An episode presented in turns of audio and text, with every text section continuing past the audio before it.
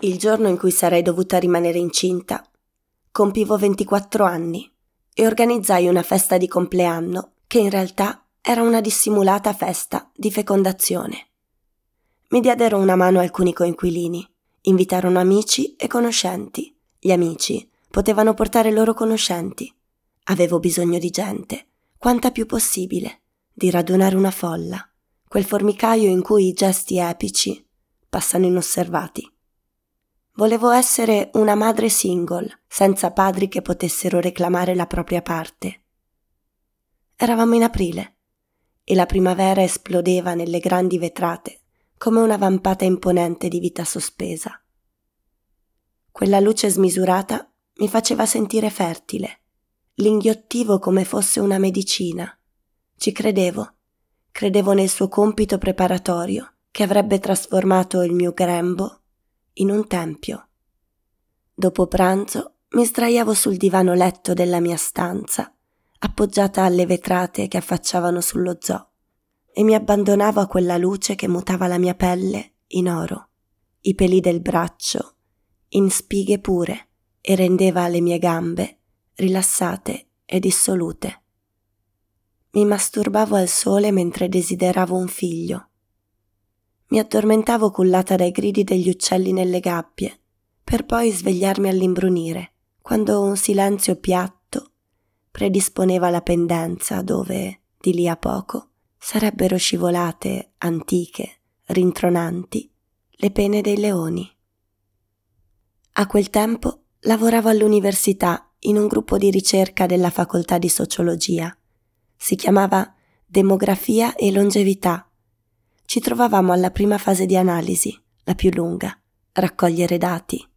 Trascorrevo intere mattinate in centri diurni per anziani e case di riposo a intervistare il nostro campione di popolazione, un lavoro senza fine, spesso interrotto da accessi di tosse e conati di catarro. Quasi mai riuscivo a fare in modo che rispondessero in una sola intervista a tutte le domande del questionario e mi toccava tornare l'indomani. Al momento dei saluti, alcuni anziani mi trattenevano. Afferravano le mie mani come se potessero succhiarmi giorni di vita, la lenta linfa che nutre gli anni. Per ben due volte l'indomani fu troppo tardi. Era un periodo di piccole scoperte. Gli anziani morivano di notte, poco prima dell'alba, dopo aver dormito. E un'altra cosa, nelle case di riposo morivano di tre in tre. Un mistero, però andava così. Nessuno nasce solo, mentre nel morire soli i corpi si affratellano, come nazioni, come moschettieri. Le borse di studio danno uno stipendio da fame, eppure io ci vivevo bene. Ai tempi della laurea avevo stretto amicizia con una studentessa del dottorato e insieme a lei e altre due ragazze avevo preso in affitto un appartamento vicino al parco della Ciutadella.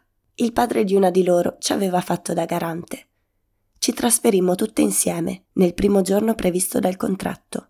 Entrammo in silenzio, come si accede a una cripta o ci si reca da un gioielliere, con il sorriso incredulo di chi scopre che la magnanimità può solidificarsi in mura.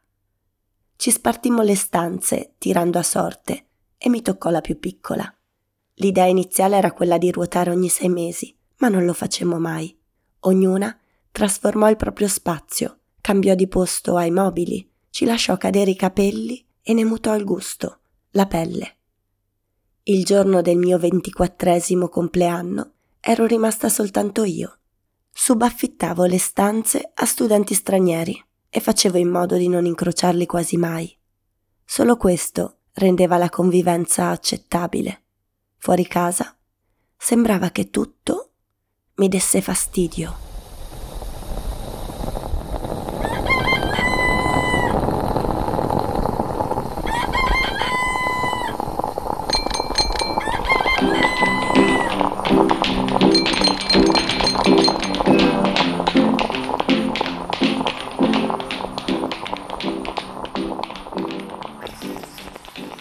Mammut di Eva Baltasar, edizioni Nottetempo. Lunedì intro. Entrare nella settimana con le prime pagine di un romanzo. Legge Marta Marchi, Samba Radio. Sceglie il romanzo Elisa Vettori, due punti, libreria.